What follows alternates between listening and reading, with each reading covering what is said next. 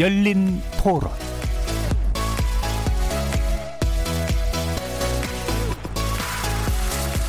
안녕하십니까. KBS 열린 토론 정준희입니다. KBS 열린 토론 매주 월요일은 정치의 재구성으로 만납니다. 새로운 보수당 유승민 보수재건위원장이 한국당과의 신설합당 추진을 공식화했습니다. 유 의원은 한국당을 향해서 보수재건 3원 측을 전제로 통합 신당 창당할 경우 사이로 총선 불출마 등 기득권을 내려놓겠다고 했습니다. 황교안 대표의 종로 출마 선언에 이은 새로운 보수당과 한국당의 신설합당 추진이 갖는 의미와 과제, 정치의 재구성 논객들과 살펴보겠습니다. 또 바른미래당과 대한신당 그리고 평화당이 추진 중인 통합작업이 본격화되고 있죠. 안철수 전 의원이 주축이 된 가칭 국민당도 출범을 공식화했는데요. 이런 흐름이 총선에 미칠 영향 어느 정도일지 전망해 보겠습니다. KBS 열린 토론은 여러분들이 주인공입니다. 문자로 참여하실 분은 9730으로 의견 남겨주십시오. 단문은 50원, 장문은 100원의 정보 이용료가 붙습니다. KBS 모바일 콩, 트위터 계정 KBS 오픈, 그리고 유튜브를 통해서도 무료로 참여하실 수 있습니다. 시민 논객 여러분의 날카로운 의견과 뜨거운 참여 기다리겠습니다. KBS 열린 토론 지금부터 출발하겠습니다. 살아 있습니다. 토론이 살아 있습니다. 살아있는 토론, KBS 열린 토론. 토론은 라디오가 진짜입니다. 진짜 토론, KBS 열린 토론.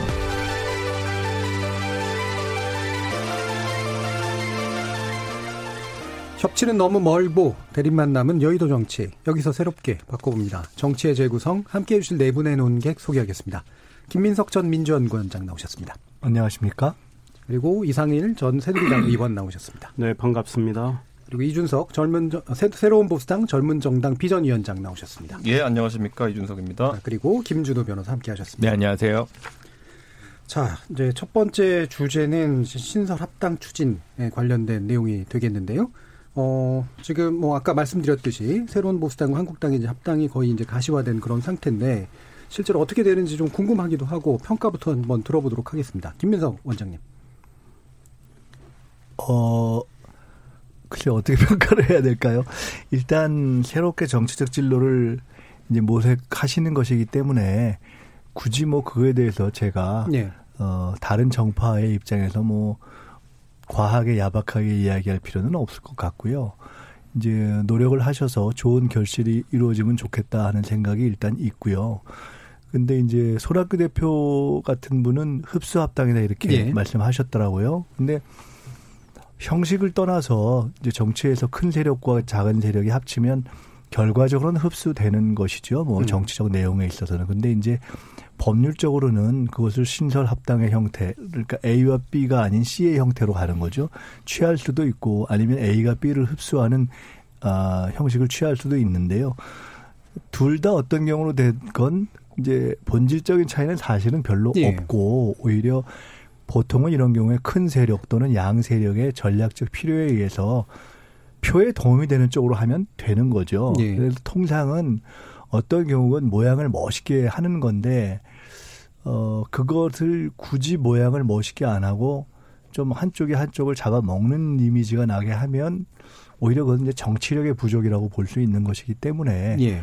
저는 이제 정치적인 상식으로 본다면 비록 그냥 과거에 박근혜 대통령 시절에 한 당이었던 부분들이 갈라졌다가 합치는 것이라 할지라도 뭔가 조금 이렇게 모양이 있게 있는 것처럼 이렇게 하는 것이 기술적으로는 좋을 거라고 보는데 예. 그렇게 하느냐 아니냐는 그분들의 역량에 달린 것이기 때문에 제가 평가할 대목은 아니라고 봅니다. 음. 근데 이제 어차피 본질적으로는 이게 뭐 흡수냐 신설이 이런 것과 상관없이 안철수 대표가 결합을 안 했기 때문에 어쨌든 현재로서는 세력적으로는 박근혜 세력의 재결합으로 볼 수 있다 하는 것이 일반적이고 객관적인 네. 평가 아닐까 싶습니다. 이게 이제 형식으로 이제 신설 창당해서 이제 합당하는 형식을 취하는데 많은 분들이 이제 알 거는 같거든요. 이게 이제 명분이다라고 하는 식으로 그럼 어떤 내용적인 요소가 부과가 되면 또는 아까 뭐 안철수 전 의원 얘기하셨으니까 이 부분이 이제 약간 감동을 주거나 좀 커졌다 이런 느낌이 들까요? 좀 죄송한 말씀이지만 저는 사실은 보수 세력이 재결합하는 데 있어서 안철수 대표의 결합을 별 의미가 있다고 저는 사실 예. 개인적으로 생각 안 해온 입장입니다. 왜냐하면 저는 대한민국의 보수가 새로워져야 된다고 생각했는데 어떤 의미에서는 안철수 전 대표는 색깔이 좀 스펙트럼이 다양하고 애매한 분이기 때문에 보수가 진짜 거듭난다면 안철수 대표가 들어오느냐 마느냐가 아니라 보수의 어, 가치를 확고하게 가진 분들이 새롭고 젊어지는 것이 더 중요하다고 보는 입장이고 네. 그런 보수가 등장하기를 좀 개인적으로 굉장히 바라는 편이에요. 네. 그래서 연령을 떠나서 어, 뭐, 지금 바로 앞에 우리 뭐 이준석 최고 같은 분도 음. 앉아 계시지만은 조금 새로운 가치를 보수의 가치이면서도 시대의 흐름에 맞는 가치를 가진 분들이 많이 들어서서 그리고 도덕적으로도 종래에는 보수 정당이나 이제 그런 계열이 예를 들어 뭐 군에 안 갔네 뭐 어째 이런 게 많았잖아요.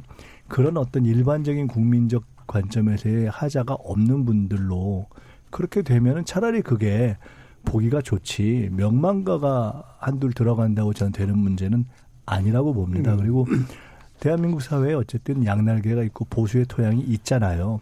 그런 분들의 입장에서는 예를 들어 안철수 대표가 꼈냐 안 꼈냐는 저는 사실 그렇게 관건적 요소라고 안 보고 음, 음. 그러니까 과거에 박근혜 대통령을 지지했던 분들 뭐 현실이니까 다 모인다 하더라도 경우에 따라 오래 했던 분들이 좀 자리도 비켜주고 새로운 분들한테 자리를 내주고 좀 진짜 좀 저희도 처음 보는 분들이 좀 등장하고 뭐 네. 이렇게 네. 해서 가치와 인물이 다 역동적으로 되는 그러한 새로운 보수의 음. 출발이었으면 아마 그것이 대한민국과 보수 전체에게 도움이 되지 않겠는가 하는 예. 기대가 있습니다. 가치가 좀 더 우선순위고 그다음에 거기에 좀 더 넓은 인물 쪽까지 결합됐어야 되지 않았을까라는 그런 말씀 주셨고요. 제가 일부러 그러니까 이준석 위원장하고 이상현 위원께서 생각이 많으실 것 같아가지고 어, 그 김민석 원장께 이제 많은 시간을 드렸는데 자 이제 두 분 생각 끝나셨을 것 같아요. 일단 저는 이준석 위원께 먼저 묻고 싶습니다. 예, 예 어떻습니까? 뭐 사실 많은 분들이 일견으로는 뭐 당황스럽게 받아들이고 했을 테고요. 뭐 사실 자유한국당 쪽에서는 정작 지금까지 유승민 의원을 강하게 압박해오려고 했던 모양새지만은 음. 정작 유승민 의원이 기득권이라고 하는 부분 아니면 뭐 여러 가지 권리를 하는 부분에 대해서 전혀 요구를 하지 않겠다. 음. 보수의 승리 위해 가자라는 이야기를 했을 때 오히려 돌아나오는 메시지가 준비되어 있지 않다라는 음. 생각을 하 게 되는 것 같아요. 그래서 저는 사실 아, 우리가 유승민 3원칙이라는 이야기를 많이 들었지만은 보수를 좀 더 개혁적인 방향으로 가져가자는 취지 그리고 또 신설합당이라는 형태, 그러니까 새로운 집을 짓자라는 형태, 그리고 뭐 탄핵의 강을 넘자, 탄핵 말고 다른 얘기 하자, 국민의 먹고 사는 네. 얘기 하자라는 이 지점에 대해 가지고 당연히 필요한 것인데도 화답하는 것에 있어서 계속 머뭇거려 왔거든요. 네. 그것은 과거에 제안했을 때도 마찬가지고 유승민 의원이 자기를 내려놓는 선택을 했을 때도 지금 생각보다 전격적인 그런 반응들이 오지 않고 있거든요. 음. 저는 그런 상황 속에서 글쎄요, 과연 많은 국민들이 되물을 겁니다. 그래 단순한 결합 이상으로 과연 준비된 통합인가 이걸 물어볼 텐데 앞으로 만약 통합이 진행된다면은 뭐 인재 영입도 그렇겠지만은 구도의 문제도 있고요. 네. 그러니까 지금 당장 저는 이것이 지금까지 통합이나 아니면은 연대 어떤 중도 보수 세력의 힘을 합하는 과정에 있어서 이견이 많았던 부분이 과연 지금 자유한국당 주도로 마련된 그림 그러니까 통합 신설 정당 하나와 그리고 그 미래한국당이라는 형태 비례 위성 정당이 그두 개 체제로 선거를 치르는 것이 구도면에서도 전술적으로도 네. 보수에게 유리하냐. 거기에 대해서 국민들이 이제 평가를 하기 시작하는 시점이거든요.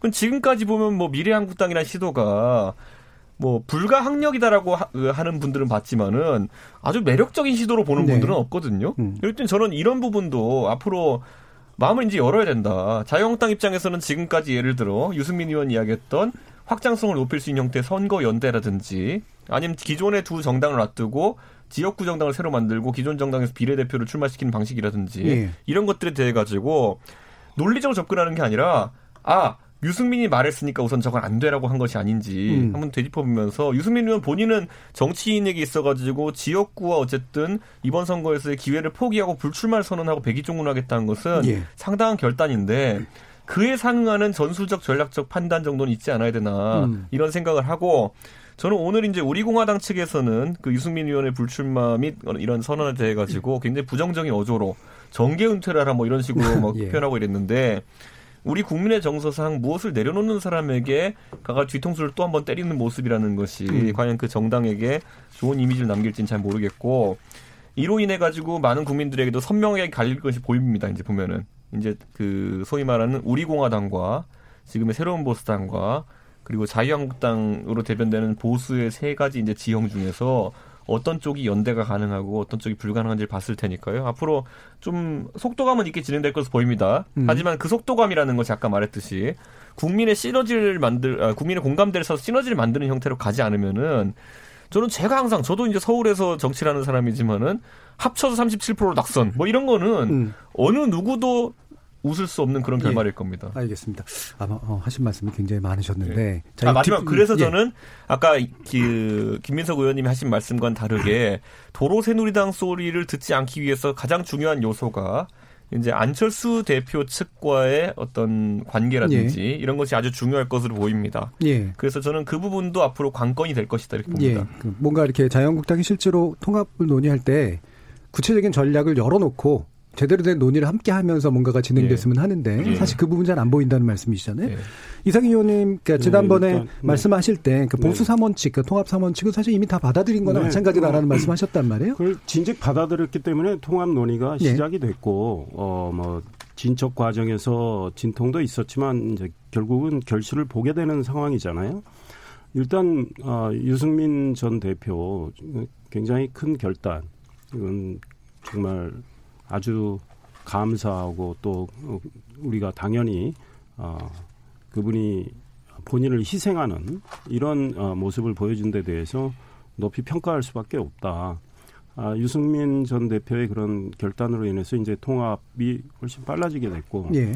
이제 앞으로 통합된 정당 그 신당이 되겠지만 그 이미지가 어떻게 쇄신되고 또 국민의 신뢰를 얼마나 더 얻게 되느냐 이거는 뭐 이제 구성원에 뭐 누가 더 역할을 해야 되니 누가 뭐 잘못했느니 이런 걸 따지기보다 모두의 책임이 되는 거다. 네. 그러니까 시너지를 발휘하려면 모두가 노력을 해야 된다. 이제 아 공천 과정이 또 남았죠. 공천 과정을 통해서 아 통합신당이 보다 새로운 면모 어, 이런 걸 보여주는 과제가 남아 있죠. 그 작업은 또 함께 해 나가야 되는 거고 김민석 의원님 말씀과 관련해서 이게 도로 새누리당 저는 네. 그렇게 보지 않습니다. 도로 새누리당이 아니죠. 이미 이현주 신당도 들어오는 상황이고 네. 그 다음에 안철수 전 대표는 들어오지는 않았지만 안철수 전 대표와 가까이서 정치 활동을 했던 분들도 들어옵니다. 그분들은 민주당에 몸을 담았던 분들이죠. 그 다음에 많은 아, 중도 지향적인 어, 사회 단체도 같이 한단 말이죠.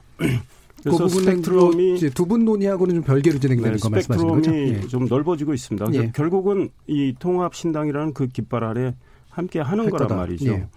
게다가 어, 오늘 같은 경우에 자유한국당이 일단 영입한 분이지만 태영호 주 영국 공사 예. 북한에서 영국 공사를 지냈죠. 그분이 탈북을 했지만 이런 분도 우리 정치 사상 처음으로 지금 서울의 지역구에서 도전을 하시겠다. 예.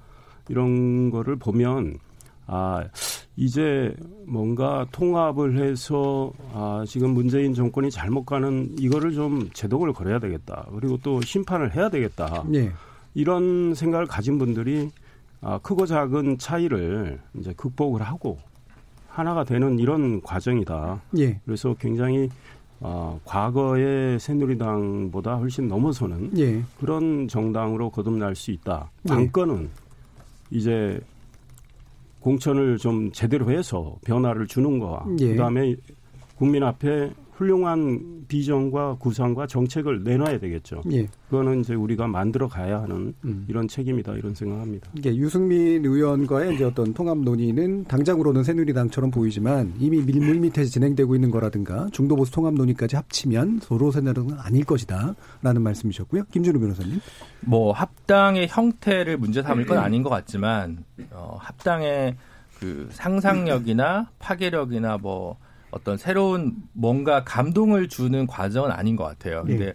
유승민 의원은 일찌감치 보수 뭐 통합 재건의 3원칙을 제시했는데 이에 반해서 자유한국당 혹은 황교안 대표가 이렇게까지 그동안 좀 미지근했던 특별한 명분을 전 잘 모르겠거든요. 그러니까 내적인 고민이 있었겠죠. 뭐 아까 얘기했던 안철수 의원이랑 같이 할 수 있느냐, 뭐 우리 공화당이나 태극기 쪽 뭐 세력과는 어떤 관계 맺음을 할 것이냐, 뭐 이런 좌고우면할 요소들은 있었겠지만 그래서 음, 여러 가지 이 상황 속에서 사실 이 결합을 뭐 어떤 파생 효과가 뛰어난 화학적 결합이라고 평가하기는 좀 어려울 것 같고 기계적 결합에 가깝다라고 한 기계적 결합이 나쁘거나 뭐 선거에 보탬이 되지 않는다고 생각하지는 않습니다. 근데 기계적 결합을 이왕 할 거면 좀 빠르게 음, 지금 뭐 2부에서 얘기하겠지만 바른미래당, 민주평화당, 대한신당이 합당하는 속도라든가 대한신당이 민주평화당에서 빠져나왔던 속도나 잡음 이런 것들을 굉장히 신속하게 퇴각과 진출이 있었던 걸 비교하면 어차피 화학적 결합이 좀 어렵다면 좀 더 빠르게 가, 져갔으면 좋지 않았을까라는 아쉬움이 들고 두 번째로는 이 과정에서 어, 보수 전체를 아우르는 정치인으로서의 면모를 황교안 대표가 좀 충분히 못 보여준 거 아닌가. 최근에는 음. 오히려 김영호 공관위원장이나 이석연 위원 이런 분들이 보수 혁신의 가치에 이야기를 하고 있지. 그래서 저는 뭐 보수 전체 면에서 어쨌든 합 합당하는 것이 좋다고 보는데 그 과정에서 황교안 대표의 리더십에 저는 계속 좀 물음표가 남는 부분이 있는 것 같습니다. 예. 자, 음, 여기서 이제 쟁점으로 좀 들어가 보면 바로 저는 그 이준석 위원장께 질문을 드려볼게요. 그 지금 유승민 의원께서 이렇게 뭔가를 막 내려놓는 모습을 보이는 건 전 충분히 의미가 있는 음. 거고 사실 어떤 면에서 불가피한 측면도 있다라고 보이는데 그 당장 같이 가실 분들의 입장에서 보면 적어도 이게 뭐라도 좀 이렇게 그 뭐 지분이라든가 이런 거 대놓고 논의는 안 하겠지만 흡수되지 않으려면 뭔가 뭐 개혁의 가치가 됐건 어떤 권한이 됐건 뭔가가 좀 있어야 되지 않겠다는 생각도 할 수 있을 법한데 어때요? 그것은 이제 보통 흡수라고 표현했을 때는 음. 워낙 어떤 색이 예를 들어 자유한국당이 빨간색이 너무 진해가지고 음. 저희가 바른정당까지 하늘색이 티도 안 날 느낌이다 이러면은 그런 네. 우려가 굉장히 크겠죠. 근데 지금 예를 들어 공천관리위원회가 이제 결국 인적 쇄신을 많이 하게 될 텐데 음. 공천관리위원회에서 그 공천을 담당하시는 분들이 과거에 이제 바른정당에 사실 창당을 가장 크게 주도했던 분이 저는 이항구 공천관리위원장이라 보거든요. 예. 뭐 그런 정도의 편향성을 가지고 있다던가 음. 하는 우려는 보이지 않기 때문에 음. 저는 인적 쇄신의 칼날이 있다고 한다면은 그것은 다른 정당 출신의 음. 우리 그 새로운 보수당에 있는 8명의 현역 의원도 동일하게 맞아야 되는 칼이다 이렇게 좀 보고 있습니다. 예. 그렇기 때문에 그런 부분에 있어서 오히려 지분을 요구한다든지 아니면 확답을 요구한다고 하는 것은 음. 저는 그건 제가 부끄러워가지고 못하게 할 겁니다. 네. 그래서 아마 그 부분에 대한 뭐 지분 확보라는 건 애초에 성립하기가 어렵고요. 어, 정강 정책이라는 곳에서 아마 좀 크게 아마 다투지 않을까 이런 생각을 합니다. 원래 제가 몇 번 얘기했지만 새누리당이라고 하는 곳이 뭐 당의 정체는 계속 가져왔었지만은 그전 한나라당에서 변할 때 상당한 정강 정책과 이념의 변화를 가져왔었습니다. 예. 그러니까 박근혜 정부가 탄생하기 전에 소위 말하는 경제 민주화라는 걸 인해 가지고 그렇죠. 그것이 나중에 어떻게 구체화되고 실현되었냐는 별개의 문제지만은 지향점을 중도해 놓고 좌클릭이라는 걸 해서 그때 19대 총선에서 상당한 성과를 거뒀던 예. 것이거든요. 그런데 이제 그 다음에 이제 탄핵을 거치면서 자꾸 오른쪽으로 가다 보니까 지금은 오히려 굉장히 극우적 성향을 띠는 어떤 행동들도 있었고 음, 그러다 보니까 우려가 많은데 그 좌표를 설정하냐. 항상 저는 수권 정당이라 한다면은 수권 정당이 뭐 완벽하게 이념적으로 수수성 가지기는 어렵겠지만은 반대로 운동장에서 학생들이 몰아놓고 조회하려 그러면은 가운데에 그래도 가까운 곳을 놓고 기준하고 손드는 사람이 있어야 됩니다. 예. 저는 이번에 아마 그 기준점이 어디 잡히느냐를 음. 많은 국민들이 기대하고 있지 않을까. 음. 자, 큰 틀에서 이제 황교안 대표 체제에서 민부론이라는 것이 나오지 않았습니까? 예. 근데 그것이 사실 봤을 때는 과거의 박근혜 정부 시절에 어쨌든 경제 민주화 이런 가치보다는 음. 조금은 더 자유 경쟁적으로 오른쪽으로 갔다는 느낌을 지울 수 없는 건 사실입니다. 예. 그런데 그에 더불어서 이제 어, 유승민 대표가 지금까지 얘기해왔던 따뜻한 보수 또는 이제 중부담 중복지론 같은 경우에는 음. 조금 더 가운데 방향으로 간 측면이 있기 때문에 예. 오히려 저는 건설적인 그런 삿바 싸움이 진행돼야 되는 것이지 아까 진행자께서 말씀하신 지분에 대한 부분은 만약 그런 것이 뭐 물밑에서나 물 위에서나 그런 것이 오가는 것이 직감되면은 저는 그것도 제가 비판할 수밖에 없는 그런 상황이 될 것이다 이렇게 봅니다. 예, 일단은 뭐 공천 측면은 김현호 공방위원장의 어떤 측면에 대해 방향에 대해서는 기본적으로 긍정적으로 보시는 거 아니에요? 그리고 하지만 저는 그래도 뭐 이건 예측이지만은 유승민 의원이 어쨌든 뭐 보수 일각에서 많은 지탄을 받았던 인사로서 본인이 예. 용단을 내렸기 때문에 그럼 그 반대의 측면에서 지탄을 받던 어떤 인사들이 있다면은 전 이번에 그 공천관리위원회가 나서기 전에 어, 본인들의 어, 진퇴를 결정하는 모습이 있었으면 어땠을까 음. 하는데 유승민 대표의 전격성에 비해 가지고 아직까지 소위 말하는 뭐 예. TK 중진이라든지 이런 어떤 분들의 어, 발언이 나오지 않는 것 음. 상당히 실망스럽습니다. 지금 예. 이게 뭐 좋은 의미에서 이제 결국 노선 투쟁이 예. 되어야 되는 편, 예, 예 건데 맞습니다. 어떻게 전망하세요, 김민석 의원? 그 유승민 어, 의원님과 같은 음. 정치를 업으로 하는 사람으로서 정치인으로서의 예. 덕담을 한마디 해야 될 것 같고요. 근데 이제 제 프로가 프로니만큼 또 현실로서의 정치 분석도 조금 예. 말씀을 드리겠습니다. 예. 우선 정치인으로서의 선이라는 측면에서 말씀드린다면 어쨌든 정치인이 지역구라든가 출마를 건너뛰고 내려놓는 것은 굉장히 어려운 일이기 그렇죠. 때문에 예. 그에 대해서는 저는 굉장히 이제 어려운 결단을 하시고 존중한다는 말씀을 드리고 싶어요.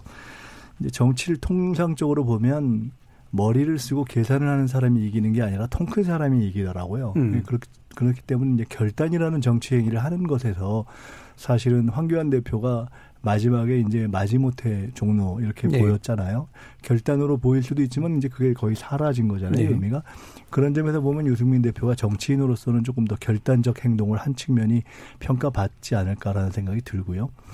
근데 이제 선의가 아니라 현실로서의 음. 정치 분석을 좀 해본다면 유승민 의원의 그 불출마는 사실은 불가피한 측면이 있죠. 음. 왜냐하면 한번 현실적으로 통합을 했을 때 유승민 의원께서 대구에 그대로 출마한다고 했을 때 과연 가능했을까요? 음. 지금 황교안 대표가 험지에 나온다고 하고 홍준표, 김태호 이 양반들 나가라고 하는데 싫다고 하니까 결국은 공천 배제할 거 아니겠어요? 예. 그러면 바로 황교안 대표가 솔직히 얘기해서 종로에 얘기가 좀 어렵잖아요. 음. 그러면 깨진 다음에 유승민이라는 분만 당선될 후보로 남겨놓는다? 별로 그렇게 해피하지 않을 겁니다. 음. 황교안 대표 측에서. 예. 또 그렇지 않다 하더라도 음. 현실적으로 볼 때 통합을 하는데 그럼 당신은 뭘 내려놔야지 하는 요구가 되면서 저는 바로 다음 순번은 유승민 험지 출마론이 됐을 가능성이 높다. 예. 그래서 그 정도를 내다보지 못하기가 어렵기 때문에 내다보면서 한 측면이 현실적으로 있다고 음. 봐야 한다. 그렇고 아까 이제 지분 요구가 없다고 말씀하셨는데 이제 그것이 또한 선의는 인정하되 현실을 이야기한다면 정치인들이 지분을 내놓고 요구하지 않죠.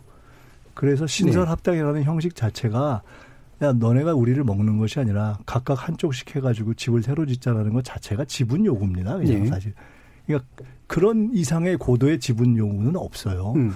그리고 내가 불출마할 테니까 하고 나면 그 다음에는 나랑 가까이 있던 사람들을 좀 살려야 되는 거 아니냐라는 언어가 보통은 그 뒤에 굳이 이야기를 안 해도 추측할 수 있죠. 예. 굳이 이야기를 안 해도 그걸 무시한다면 굉장히 음. 좀 야만적인 거죠. 음. 그래서 그런 의미에서 본다면은 저는 유승민 대표는 한편 결단적 행위를 하면서도 또 한편 현실적인 정치 행위를 했고 그의 불출마로 해서 상당한 요구권이 생긴 것이 현실이다. 음. 근데 이제 그걸 뭐 인정해야지 어떻게 정치 선의만 갖고 하겠어요. 그리고 그게 나쁜 게 아니죠. 일단 저는 그렇게 본 선상에서 뭐 그렇게 볼 수 있지 않는가 이렇게 생각합니다. 예. 제가 좀 예.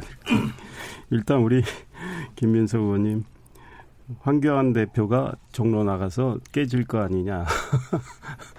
이거는 굉장히 오만한 생각입니다. 아, 민심의 그, 흐름은 뭐 그렇습니다. 저는 예, 굉장히 많이, 어렵게 선거 치를 예, 거라고 뭐 굉장히 봐요. 그렇습니다. 예, 굉장히 어렵게 선거 치를 거라고 보고 지금 전 총리도 승리 장담할 수 없어요. 지금 민심이 어떻게 바뀔지 아시고 아직도 많이 남았습니다. 아, 일단 선택 입장에 인정합니다. 인정하는데 그런데 그, 그거를 전제로 지금 유승민 아, 전 대표에 대한 불출마까지 이야기를 하시니까 문제가 예. 되는 거죠.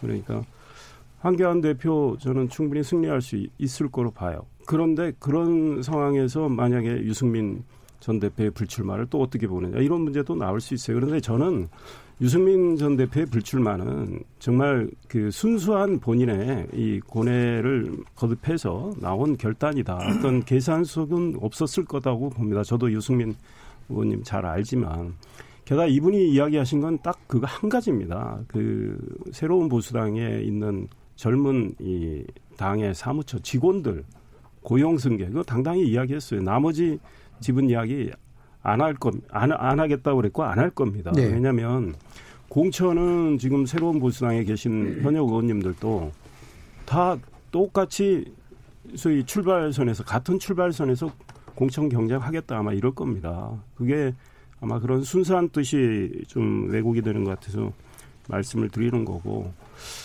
제가 지금 생각에 앞 저도 선거를 치러봤지만 민심은 3월 뭐 하순 이때부터 민심이 중요한 것 같아요. 그 사이에 많이 요동이 치고 또 선거 전에 들어가면 또 요동이 치고요. 그래서 지금 뭐 민주당이 좀 편하게 생각하시는지는 몰라도 제가 보기에 이번 선거 민주당이 녹록치는 않을 것 같다. 저는 이런 생각이 들고 뭐 좀 주제와는 다르지만 울산시장 선거 공작 사건이나 이런 것들에 대해서 검찰이 아, 그 공소장이 남았는데 언론을 통해서 보도가 됐는데 추미애 장관 공소장 비공개하고 검찰 고, 검찰의 공소장 내용 이런 것들을 본다면 지금 국민들이 아 이 정부가 무슨 일을 했는지 이런 거에 대해서 많이 파악을 하고 있습니다. 그런 네. 것들을 다 벼르고 있는 분들도 굉장히 많습니다. 그래서 결과는 뚜껑을 열어봐야 된다 이런 생각입니다. 음, 그 예. 제가 한 말씀만 더 드릴게요. 제가 지금 당직을 맡고 있지는 않지만은 저는 선거 전망이나 전략을 세울 때마다 비교적 거기에 관여했던 사람으로서 예. 당내에서 가장 보수적인 사람 중에 하나입니다. 그러니까 이번에도 마찬가지입니다. 저는 선거 전망을 보수적으로 하시는 전망을 거죠? 보수적으로 예. 합니다. 아주 일대일의 빡빡한 선거가 될 거다라고 생각하고 예.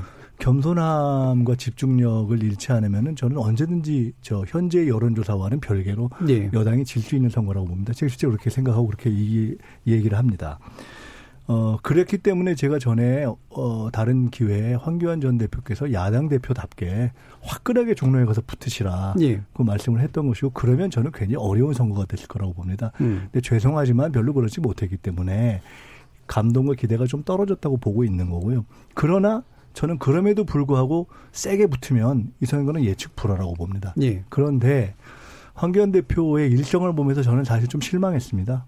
왜냐하면 종로는 한편 정치 1번지지만 한편 정세균 총리가 매번 대권 주자가 왔다 갔다 하는 그것에 대한 그 주민들의 의사와 요구를 잘 읽어서 예. 국회의장이 구의원처럼 지역을 관리했던 곳입니다. 그렇기 때문에 지역이 단단한 거거든요. 그러면 정상적으로 접근한다면 한편으로는 정치적 이야기를 하지만 한편으로는 주민들의 민생 요구에 답을 해야 됩니다. 네. 근데 황교안 대표께서 일성으로 나와 문재인의 대결이다. 굉장히 저한테 아까 오만하다고 말씀하셨지만 굉장히 오만한 거죠. 그거는 음. 종로 구민들을 굉장히 우습게 보는 거라고 생각합니다. 예.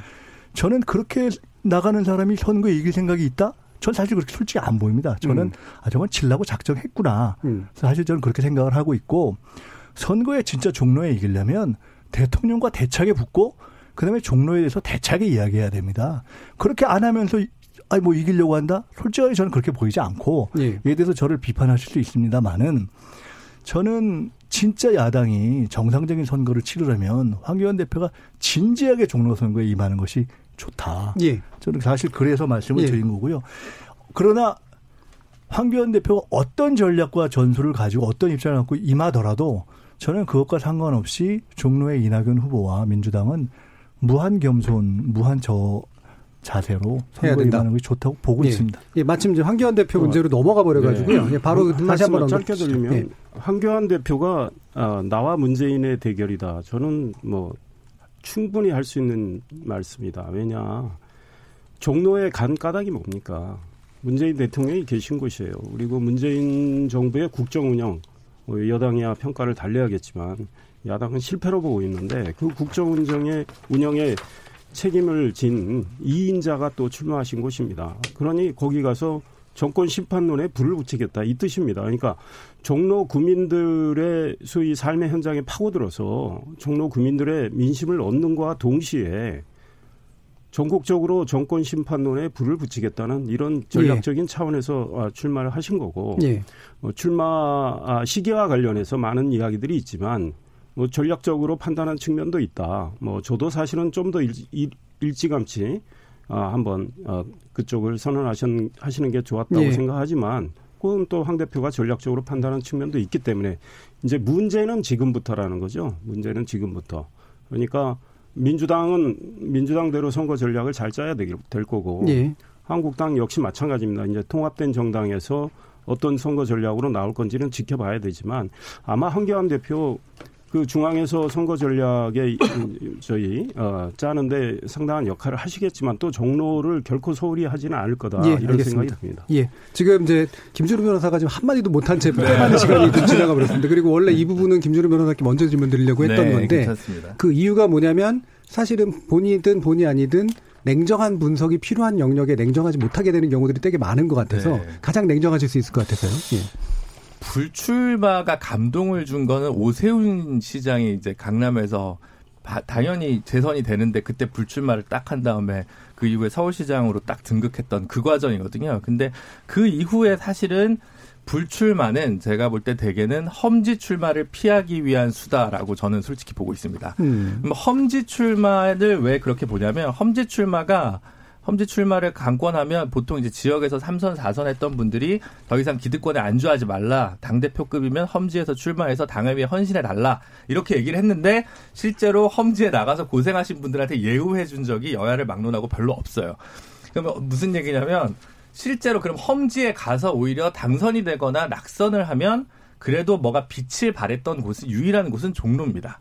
정세균 의원이 무주지난 장수 이쪽 임실에서 4선을 하시다가 종로에 가서 재선이 됐고요. 그다음 손학규 대표도 그때 한국당 계열에서 민주당 계열로 넘어오면서 2008년 총선 때 종로에 출마했습니다. 종로에 출마하면 좀 남는데 12년 총선 때 예를 들어 천정배 대표님이나 정동영 대표님을 민주당에서 강남이나 송파로 배치를 하고 예. 수도권 험지를 차출을 했는데 안 되고 나서 당에서 살찌기해서 홀대받았습니다.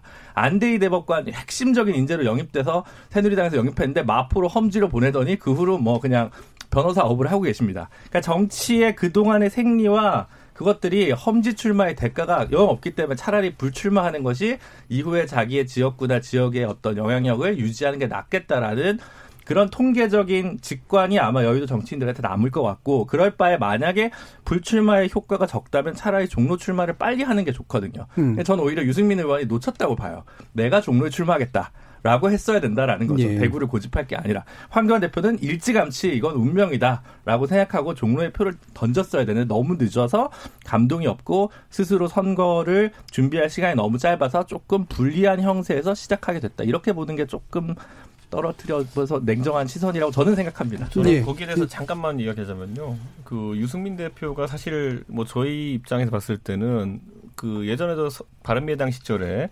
서울시장에 출마하는 용단을 내려달라 이런 주변의 이야기도 있었고 근데 이번에도 보면 지역구를 정하기 전에 어 대구보다는 수도권 출마해 달라라는 요청이 외부에서도 있었고 네. 호사가들의 이야기도 있었죠. 근데 이제 결과론적인 이야기긴 하지만은 그리고 저희는 내부에서 이제 감지하고 있었던 사실이지만은 사실 유승민 대표는 이번에 보수 대통합을 위해서 자신의 희생적인 결단이라는 것이 필요하다라는 생각을 계속 하고 있었던 거예요. 음. 그렇기 때문에 당연히 그 상황에서 그분이 비이성적인 분은 아닌데 선거를 나가는 국면이면 바꿔서 나가는 것이 우리 낫다고 생각하셨을 텐데 지역구를 그런데 지역구를 바꾸지 않고 있던 것은 이 희생적인 결단이라는 것이 욱해서 나온 것이라든지 예. 아니면 최근에 일련의 상황 때문에 나온 것이 아니라 본인이 오히려 이성적으로 판단을 했었던 부분이라고 이제 보시는 것이 옳다 예. 이렇게 보고 종로에 만약 나간다는 판단을 했으면요 이것도 저는 뭐 추측이긴 하지만은 아마 지금과 같은 형태가 아니라 오히려 태극기 부대나 아니면 좀 부정적으로 보시는 분들은 드디어 저 사람이 대권병까지 걸려가지고 저렇게까지 하는구나라고 예. 비판했을 개연성이 충분하기 때문에 뭐 저도 뭐 김준우 변호사의 어떤 그런 이성적인 판단의 방, 방, 방향은 이- 이해하겠지만은 예. 또 오히려 본인의 명운에 대해서는 가장 고민 많이 했을 게 아마 유승민 대표일 겁니다. 아니, 유승민 예. 의원님의 순수한 고민 쪽에 더 많이 무게가 실렸을 것이라는 거에 대해서 저도 그럴 것 같아요. 이게 예. 잘 쉽지 않기 때문에. 예. 근데 저는 이제 약간 이런 게 아쉬운 거예요. 황교안 대표님이든 유승민 대- 대표님이든 예를 들어 김세현, 김영우, 김용태 이런 분들 불출마하지 말고 더 수도권 험지에 같이 가자라고 얘기를 하면서 당에 뭔가 새로운 바람을 일으킨다든가 뭐 이렇게 아니면 나는 불출마할 테니 새로 더 상징적으로 나보다 더 젊고 더 개혁적이고 혁신적인 아이콘이 될 수 있는 뭐 다시 얘기지만 뭐 김세현, 김용태, 김영우 이런 분들이 종로에 출마하는 것이 오히려 우리 당이 보수 정당이 혁신하는데 뭔가 좀 비저너리하다 이렇게 좀 제출하는 공격적인 스탠스가 더 아쉽다 이 정도 얘기예요 제 예. 실제로 이상현 의원님 보시기에 이게 네. 이제 결과적으로 황 대표의 출마, 그다음에 유승민 대표의 내려놓기가 어쨌든 공천에 좀 더 확실한 혁신성을 불러일으키기 위해서 그리고 이른바 중진들이 좀 더 어려운 것들을 자임할 수 있도록 만드는데 도움이 확실히 된다고 보세요. 지금 분위기는 그렇게 잡히고 있고요. 예. 오늘 어, 김명호 어, 이제 현재까지는 한국당 공천관리위원장 비대위원장 아니셨어요? 공천관리위원장 농담입니다. 네, 말씀을 말씀을 하신 게 있죠. 내일까지 아마 홍준표 전 대표, 네. 김태호 전 의원 기, 시간을 주겠다. 음. 그거는 사실은 고향을 고집하지 말고 어, 황교안 대표가 이렇게 험지 스스로 선택, 험지를 선택을 했고 유승민 전 대표도 어, 본인을 희생하는 결단을 했으니 음. 좀 같이 어, 좀 그래도 당의 어, 대표도 지내고 또 광역자치단체도 자치단체장도 지낸 분들이기 때문에 좀 어려운 곳으로 가서 좀 분위기를 살리자. 그래서 네. 정말 우리가 총력 결집을 해서 어, 이 정권에 제동을 걸자 이런 취지가 담겨 있죠. 저는 아마 홍준표 전 대표나 김태호 어, 전 의원이 굉장히 아마 오늘 밤 고민을 많이 할 것 같아요. 음. 그분들이 정말 당을 사랑하신다면 그 어제까지의 오늘 아침까지의 이런 입장을 버리고 좋다 당의 뜻에 따르겠다 이럴 수도 있다고 봅니다. 그 이정현 뭐 지금은 무소속이지만 이정현 의원이 종로 출마를 먼저 선언했다가 제일 먼저 했다 제일 많이 네, 끝까지 가겠다고 네. 이야기하셨잖아요. 네. 그러다가 한교안 대표가 종로 출마 선언을 하니까 뭐 한교안 대표하고 전혀 교감이 없었던 건 뭐 기자들도 다 하긴 했지만 이분이 많은 생각을 했, 했겠죠. 아 본인도 새누리당 대표를 지낸 사람인데 아 내가 숙고를 해서 보니까 이 표가 나눠지면 안 되겠다. 그래서 황교안 대표한테 종로 맡기고 나는 다른 험지로 가겠다. 이 굉장히 어 사실은 본인으로서는 많은 어 생각을 했고 고민을 했겠지만 이런 결단의 모습이 홍준표 전 대표나 김태호 전 의원한테도 있을 예. 가능성이 저는 있다 이런 기대를 가져봅니다. 그래서 예. 어 만약에 그런 분위기가 조성이 된다면 지금 강남에 있는 이종구 의원도 삼선하셨는데 험지로 가겠다고 말씀을 하셨고요. 그렇다면 지금 영남에 아, 불출마 선언을 하신 분들 빼고 영남의 다선 중진들도 이제는 예. 상당히 고민을 깊게 할 수밖에 없는 상황입니다. 음. 그래서 일종의 어떤 도미노 현상이 아, 당의 지도급 인사 사이에서 벌어진다면 그 통합신당 출범과 맞물려서 예. 굉장히 분위기가 좋아질 수 있다. 그리고 국민들이 어 달라졌네. 사실은 저희 한국당이 필요한 거는 국민의 네. 시선이 아 사실 쟤들 달라졌네. 좀 정신 차리기 시작했네. 이런다면 저는 선거 이긴다고 봅니다. 그러니까 그런 분위기로 어 가야 되는데 중진들이 스스로 어 희생하는 그런 결단을 통해서 그런 분위기를 충분히 조성할 수 있, 있는데 그렇게 해주시기를 바라고 또 그런 고민을 많이 하시리라고 생각합니다. 알겠습니다. 자, 그래서 여기 부분에서는 좀 계속해서 한국당 상황을 짚어봤기 때문에 끝으로 간단히 어, 요 부분 한번 짚었으면 좋겠습니다. 민주당 상황이 상대적으로 이제 그 덜 이제 조명을 받고 있긴 합니다만 어, 정봉주 전 의원에 관련된 이제 판단이 이제 나온 상태에서 이 부분이 상당한 약간의 이제 논란 뭐 이런 것들이 좀 되고 있는 것 같긴 합니다. 이 부분 어떻게 보신지 일단 김민성 원장님 얘기 들어보죠. 이제 일종의 정무적 판단이 내려진 건데요. 네. 사실은 정무적 판단이라는 거는 원칙적으로는 그다지 바람직하지는 않지만 또 정당은 정치를 하는 곳이기 때문에 정무적 판단이 불가피한 측면이 있는 거죠. 논리적으로나 법리적으로 따진다면은 1심에 무죄가 나왔고 무죄 추정도 되는 것이고 또 당원 당규상에도 그런 경우에 특별한 제재 조항이 없기 때문에 경선 기회를 주는 것은 저는 사실은 기본적인 것 아닌가라는 개인적인 생각이 있는데요. 예. 그러나 정무적 판단이라는 것은 현재의 여러 가지 상황이 이제 과거에 1심에서 그렇게 됐다 하더라도 2심, 3심을 거치면서 또 뒤바뀐 경우가 있는 것까지를 포함해서 정봉주 의원이 꽤나 알려진 유명 정치인이기 때문에 네. 또 상대도 지금 금태섭 위원이어서 이렇게 남 호사가들이 얘기하기가 딱 좋잖아요. 그렇죠. 네. 그렇기 때문에 이것이 다른 모든 총선 이슈를 싹 빨아들이는 어떤 그러한 것이 될 가능성이 있다고 판단했지 않았을까? 음. 저 사실 이 문제에 대해서는 지도부에 계신 분들하고 별로 대화를 예. 못 나눠봤는데요. 그랬을 가능성이 있다. 그래서 지금 따지고 보면 언론에서 관심을 가졌던 이슈 중에 예를 들어 문희상 이제 의장님 자제분, 그 다음에 김의겸, 어, 또 누구였죠? 그렇게 지금 예. 거의 쟁점이 되는 분들이 하나하나 자발적인 표현 물러나... 모습으로 정리가 됐잖아요. 예.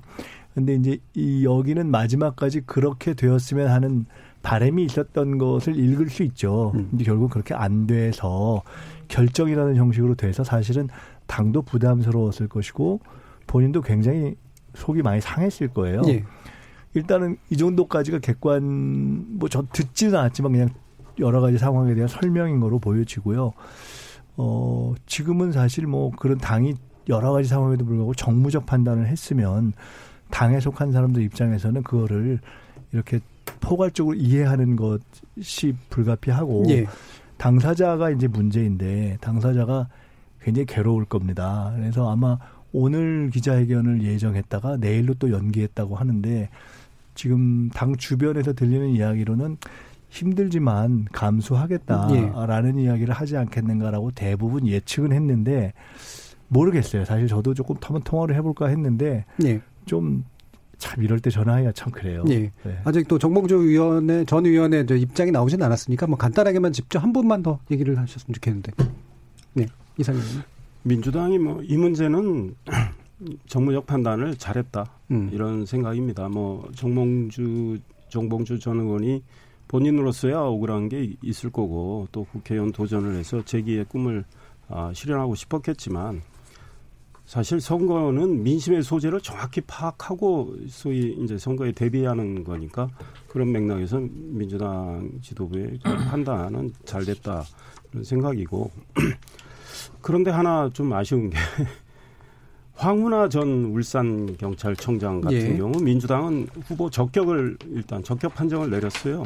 근데 지금 그 그분에 대해서 지금 검찰 공소장이나 이런 걸 보면 이분이 민주당의 간판을 달고 뛰면 사실 한국당의 보탬이 된다고 봐요. 그런데 그런 걸 떠나서 아, 이 경찰청장으로 내려가서 울산시장 선거와 관련해서 그동안에 공소장에 나타난 것로만 본다면 앞으로 뭐 법원의 판단을 기다려야 되겠지만 정말 국민이 이거 경찰이 이래서야 되겠느냐? 이건 민중의 지팡이가 아니라 예. 권력의 앞잡이 아니냐? 이런 생각을 들게끔 행동한 분입니다. 그런데 예. 그런 분에 대해서 민주당이 후보 적격 판정 내린 거는 굉장히 잘못됐다 예, 이런 지적하고 있습니다. 이상현 의원님이 참 끼워넣기를 되게 잘하셨어요. 이번에는 또 예술적으로 또 끼워넣으셔가지고 제가 일단은 다 예술이에요. 우리가 아차하고 있으면 끼워넣어요. 자 새로운 보상 새로운 보상과 한국당의 신설합당 추진 이 보수탭 통합의 동력이 되어줄지 한번 또 지켜봐야 될 것 같습니다. 이어지는 2부에서는 사회로 총선의 또 다른 변수로 또 떠오른 호남신당 추진 작업이라든가 국민당 창당 의미 한번 또 짚어보도록 하겠습니다. 지금 여러분께서는 KBS 열린 토론과 함께하고 계십니다.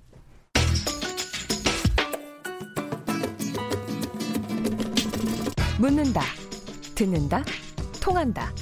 KBS 열린 토론. 듣고 계신 청취자 여러분 감사드립니다. 들으면서 답답한 부분은 없으신가요? 궁금한 점은요? 그렇다면 함께 토론에 참여하시죠. 유료 문자 9730을 이용하시면 됩니다. 단문은 50원, 장문은 100원의 정보 이용료가 있습니다.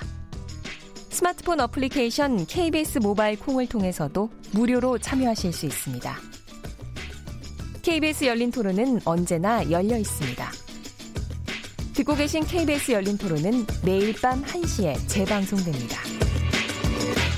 자, 그럼 우리 토론 진행되는 동안 청취자들이 보내주신 의견 들어보고 가겠습니다. 정희진 문자 캐스터.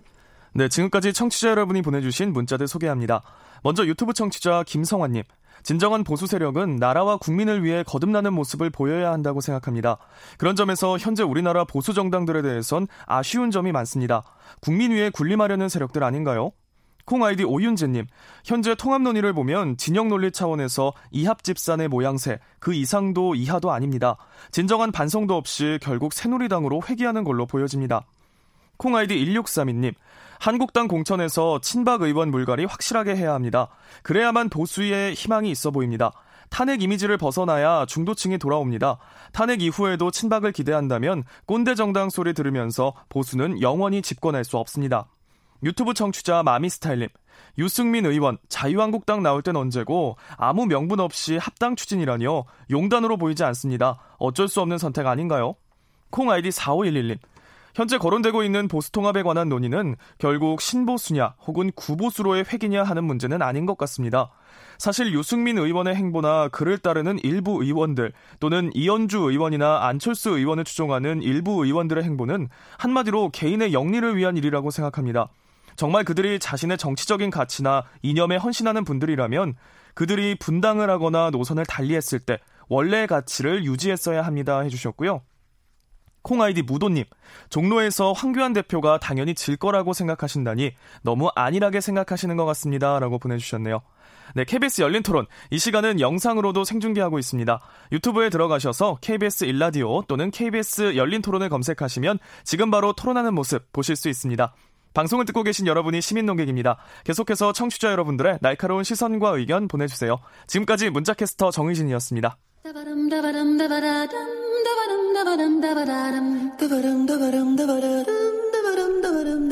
여러분은 지금 청취자와 함께 만들어가는 고품격 시사방송 KBS 열린 토론을 듣고 계십니다.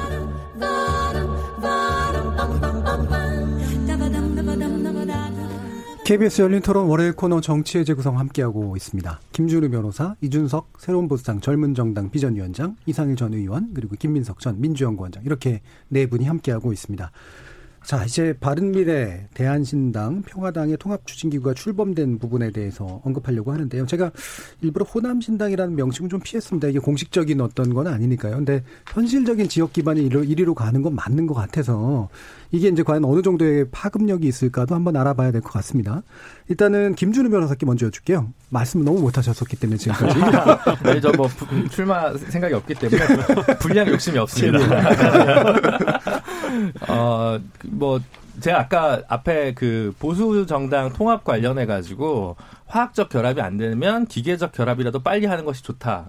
저는 바로 이 그 바른미래당, 대한신당 그리고 민주평화당의 합당이 이제 그런 과정인 것 같다는 생각이 듭니다. 어쨌든 음, 규모의 정치를 좀 필요로 하는 것 같아요. 호남 안에서의 제1야당 자리 그리고 이제 무소속으로 고립되는 것이 아니라 어느 정도 그런 전례들이 많이 있었기 때문에 어 이제 뭐 이런 불가피한 결단을 했다고 생각을 하고요. 그래서 다만 이제 손학규 대표께서는 계속 미래 세대와의 통합을 염두에 두고 있는 이제 다음 스텝이 있다라는 걸 계속 강조하는 걸 보면 아마 어, 새 당이 먼저 형식적으로 합당하더라도 이후에 뭔가 좀, 어, 당 외부에 다른 좀, 어, 이들과의 결합을 좀 예정하고 계신 게 아닌가 싶습니다. 그래서, 음, 이, 뭐, 근데 이런 건 확실히 있는 것 같습니다. 국회 전 국민적 차원에서 보면, 어, 이 오래된 선수를 오래된 분들도 되게 많고 물론 이제 국민의당 때 이제 초선하신 분들도 계시지만 이제 이렇게 뭔가 특별히 어떤 이념적 지향이 없고 오히려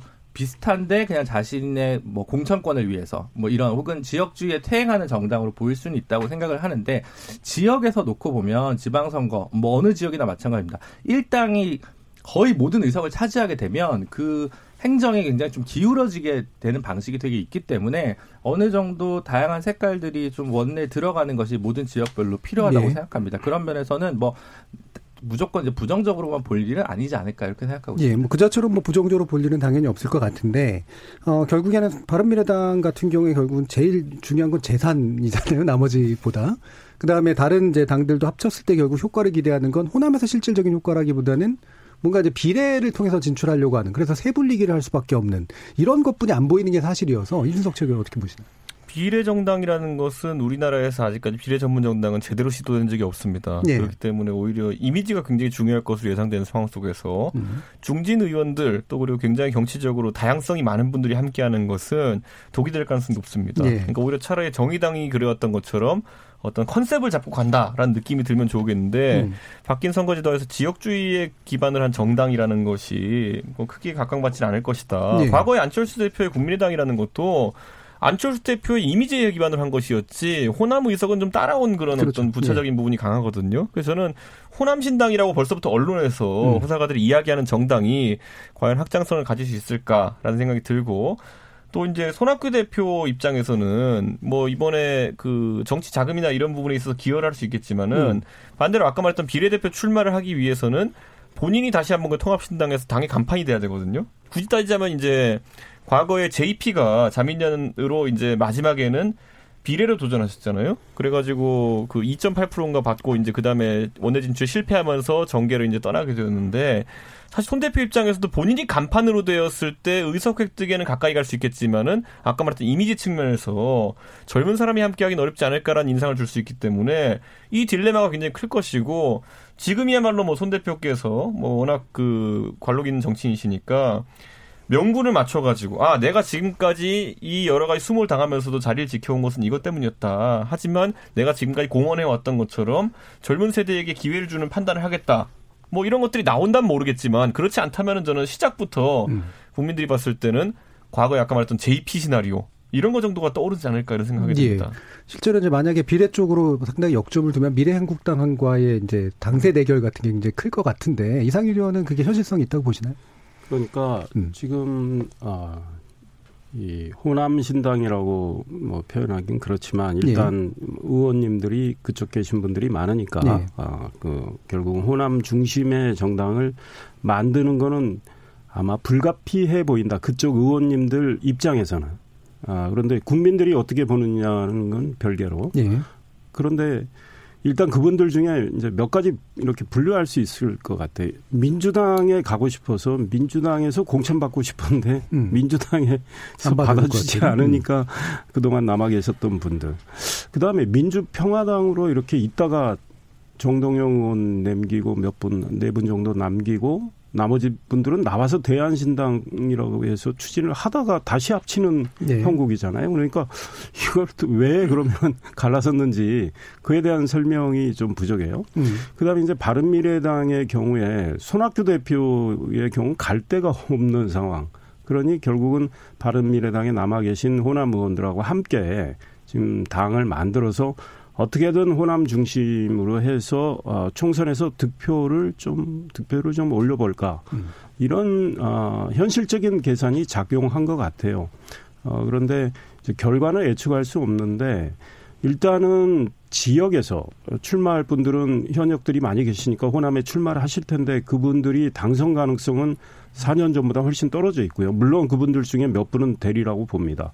아, 그런데 문제는 어, 거기서 낙선하는 분들이 나오더라도 정당 득표율에서 상당한 득표율을 올려가지고 전국 득표 3% 이상 얻어서 예. 비례 대표를 당선시키는 이런 목적까지 있는 것 같아요. 그런데 어느 정도 득표율을 올릴까? 왜냐하면 호남에 국한된 정당으로 소위 국민들한테 각인이 된다면 전국 득표율에서 많이 올리기 어려울 거다. 그러니까 지금 선거를 시작할 때는 의석수가 많아서 기호는 상당히 앞으로 네. 가겠지만 네. 득표율은 상당히 낮을 가능성도 있다. 그렇다면 뭐 지금 한국당이 만든 어 자매 정당 과 일종의 비례대표 어 득표 경쟁을 할때 예. 차이는 상당히 날 수도 있겠다 이런 생각이 그렇죠. 듭니다. 그런데 예.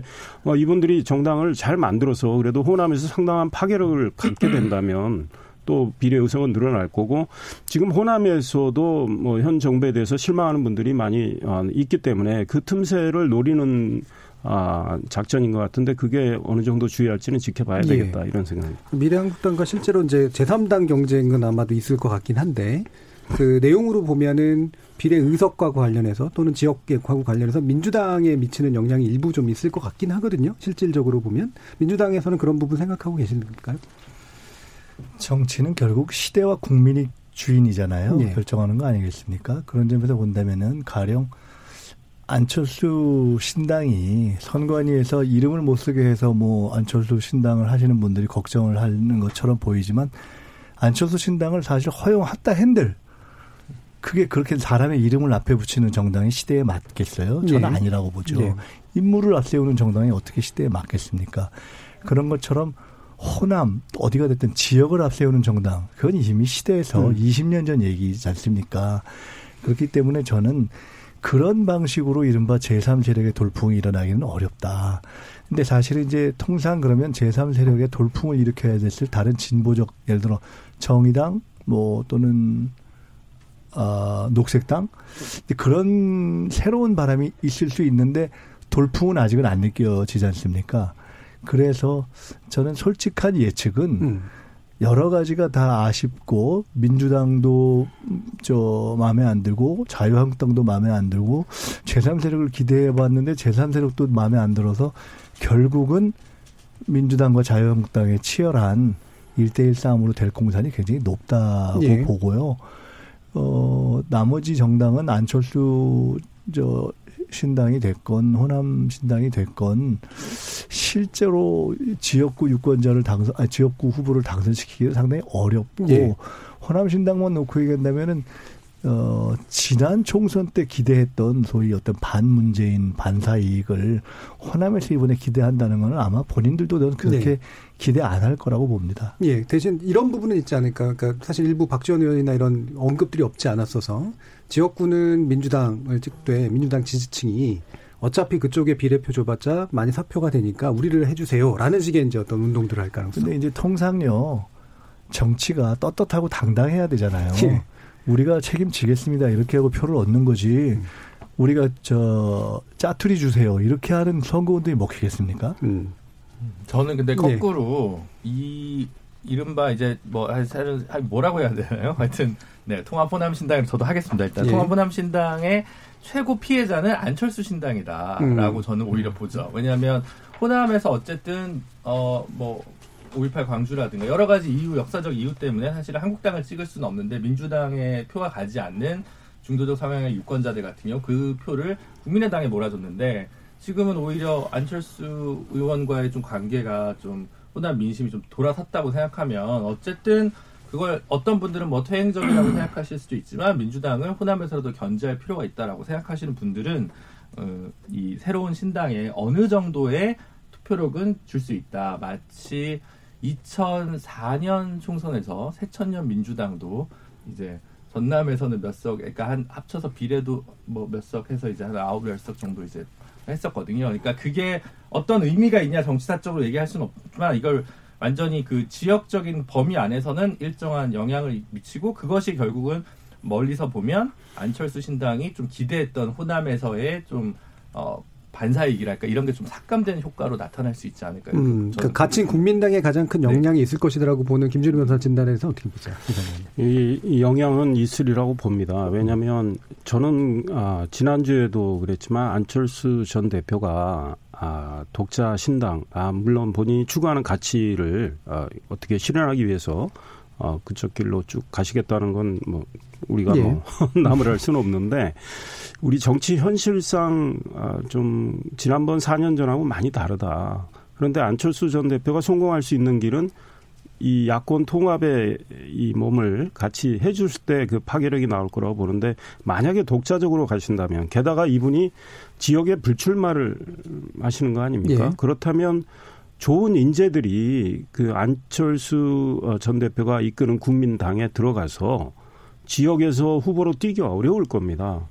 근데 지역에 후보가 나오지 않는다면 결국은 뭐 우리 국민들이 다른 지역의 다른 정당 후보를 찍고 어 소위 정당 투표를 할 때 비례 의석을 생각해서 국민의당을 찍어야 한다는 전제인데 글쎄 그 얼마나 많이 찍, 찍게 될까요? 그런 맥락에서 어 안철수 전 대표가 이끄는 국민의당이 정말 최악의 경우는 전국 득표 3%도 쉽지 않을 상황도 올 수 있다. 그런데 네.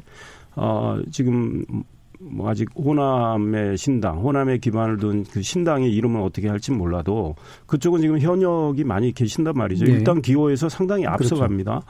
아, 그렇다면 또 호남에서 그분들이 낙선을 하더라도 상당히 득표를 하실 분들이 꽤 계세요. 어, 그러면 이 전국적인 차원에서 저는 전국 다른 지역에서는 뭐 많은 득표를 하리라고 보지는 않지만 그래도 호남에서 상당한 득표를 하게 되고 하면 안철수 어, 전 대표가 이끄는 국민의당과 전국 합산해서 음. 득표율에서 앞설 가능성도 있단 말이죠. 그리고 안철수 전 대표의 경우에 뭐 만약에 바른미래당이 의원들을 제명해 줘 가지고 의석을 다 갖고 국민의당 간다 하더라도 지금 뭐 호남을 중심으로 아, 태동할 그 정당보다는 기호가 밑으로 내려가니까 네.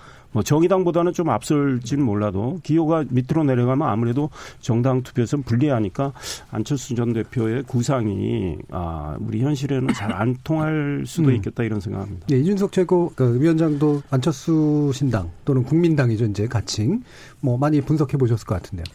저는 뭐 저희 뭐 자매 팀 예. 비슷하게 있었으니까요. 그러니까요. 상당히 관심을 갖고 지켜보고 있는데 음. 문제 시간입니다. 음. 그러니까 결국에는 창당이라는 걸 저희도 가장 최근에 경험해봤지만은 이 3월 1일 정도를 이제 타겟으로 해서 창당을 진행한다고 하는데 그때 창당돼서 당이 나온들 그렇다면 공천이라는 걸 한 1, 2주 만에 마무리 지어야 되고 국민의당이 과거에 2월 14일인가 창당했던 것에 비하면은 예. 굉장히 일정이 빠듯합니다. 그리고 이번 선거에서는 구도가 중요할 것으로 보이고 정계 개편에 어떤 형태로 참여할 것이냐도 상당히 중요하고 본인이 다시 한번 뭐 호남 중도 이렇게 할 것이냐 아니면은 좀 더 보수 쪽에 기울어진 그런 어떤 기준점을 잡을 것이냐 이런 것들을 국민에게 알릴 기회가 필요한데 그 기회가 상당히 제한적인 것으로 보인다.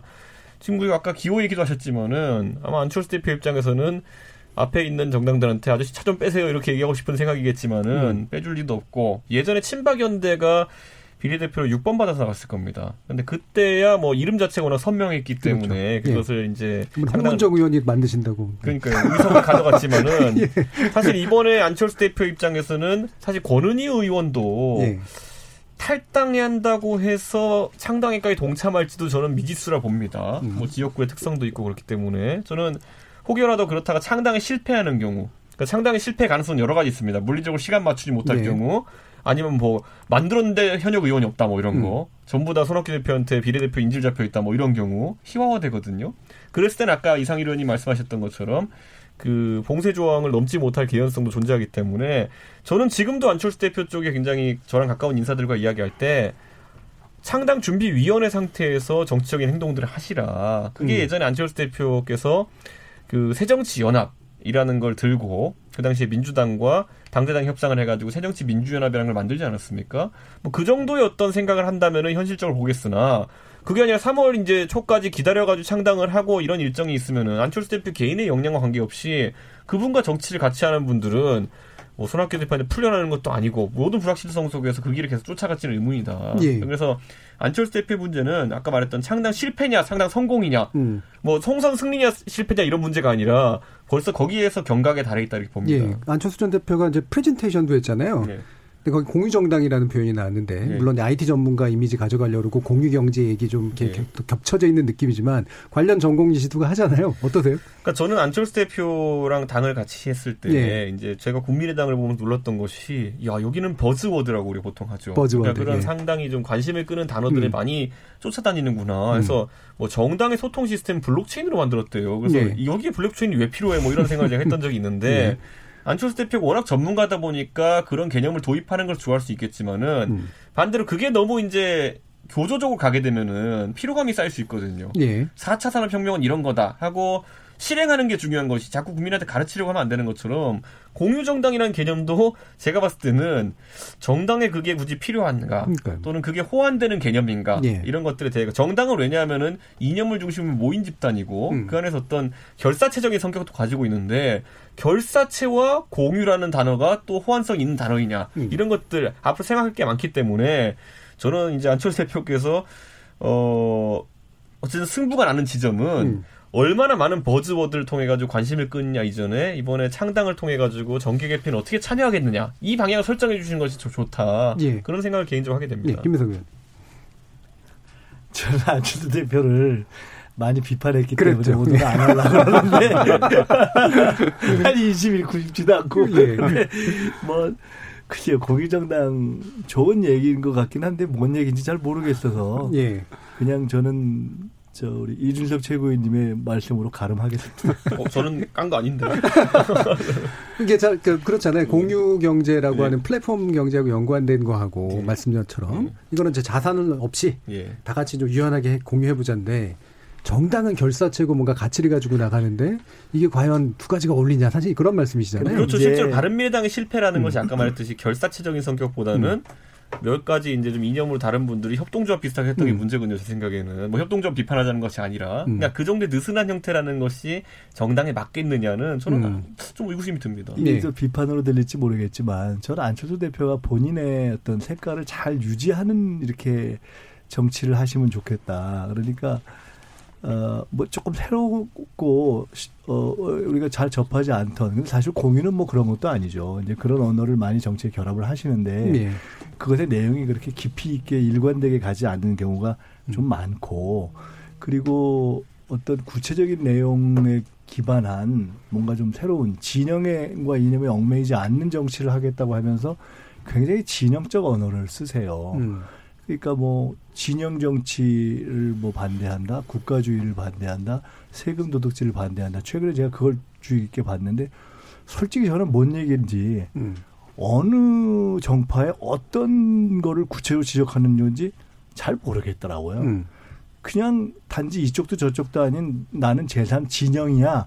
라는 거를 주장하는 또 하나의 진영 논리일 뿐이어서 사실은 그런 것이야말로 이데올로기 정치죠. 그러니까 음. 좀 구체성 있게 민생에 근거한 이야기를 하시면 음. 좋겠는데 이제는 구체적 내용이 많이 없으니까 너무 그냥 그냥 좀 형식적인 논리가 나오고 그냥 새로운 워딩 몇 가지가 나오는데 사실 그 저는 솔직히 그다지 감동적이지 않습니다. 예, 김준일 변호사님. 근데 곤혹스러워하시네요. 뭐, 네.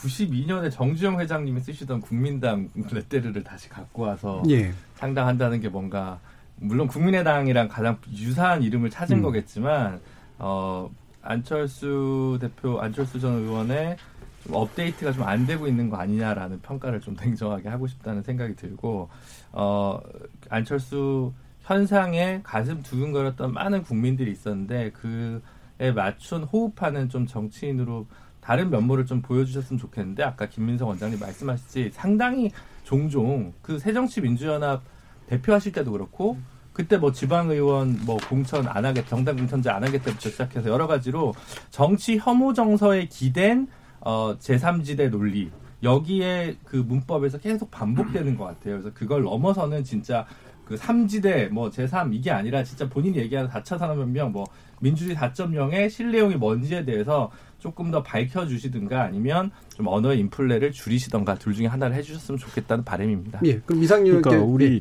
정치가 많은 불신을 받고 있는데 뭔가 이 불신을 좀 예, 본인이 본인의 어떤 비전과 구상으로 네. 좀 고도보겠다 이런 생각을 하고 어, 노력을 하는 거는 저는 평가를 합니다. 예, 그 시도 자체는 결, 실이나 예. 성과는 별개로 근데 이미 세 분 다 말씀하셨듯이 아직은 우리 국민 입장에서 저도 기자 출신이지만 체감은 잘 안 돼요. 구체적으로 뭘까? 물음표만 계속 남아요. 그런데 정치는 또 엄연한 현실이지 않습니까? 그러니까 본인이 물론 저는 뭐 공유 정당을 앞으로 어떻게 만들어 가실지 뭐 기대도 갖고 있지만 근데 국민이 느껴줘야 될 거 아닙니까? 그래야 지지도 따라주는데 또 빠른 길도 있지 않을까? 다른 길, 꼭그 예. 길만 길이냐. 그러니까 예컨대 통합정당이 와서 플랫폼을 바꿔버릴 수도 있잖아요. 본인의 예. 생각을 보다 현실화하고 어, 그 사람들을 설득을 해서 동의를 받아가지고 움직인다면 음. 달라지더라도 조금 달라져도 크게 보일 수도 있고 하나하나씩 바꿔가는 거 아니겠습니까? 음. 그런데 이제 본인의 길을 고집하시겠다니까 지켜볼 수밖에 없는데 아직은 잘 이렇게 느낌으로 와닿지 않는다 이런 음. 지적하고 싶은데 일단 안철수 전 대표는 단 하나라도 뭔가 국민이 아 이거다 음. 이게 바로 안철수답다 이거를 보여주시는 게 급한 것 같아요. 우리 예. 이상일 의원님이 잘하시는 게요. 끼워넣기를 예술적으로 잘하시고요. 근데 덕담인 것처럼 시작하는데 알고 보면 덕담이 아니고 예술적으로 잘하세요. 제가 예. 나름 나름대로 해석을 하면 어, 거기서 공유 정당하지 말고 네. 보수 통합 과정에서 같이 공유하지 않는 이런 저한테 덕담하시는 것 같은데 알겠습니다. KBS 엘리터로 월요일 코너 정치 재구성 이것으로 모두 마무리하겠습니다. 오늘 함께해 주신 김민석 원장님, 이상해 의원님, 이준석 위원장님, 김준우 변호사님 네분 모두 수고하셨습니다 감사합니다. 감사합니다. 감사합니다. 저는 내일 저녁 7시 20분에 다시 찾아뵙겠습니다. 지금까지 KBS 열린 토론 정준이었습니다.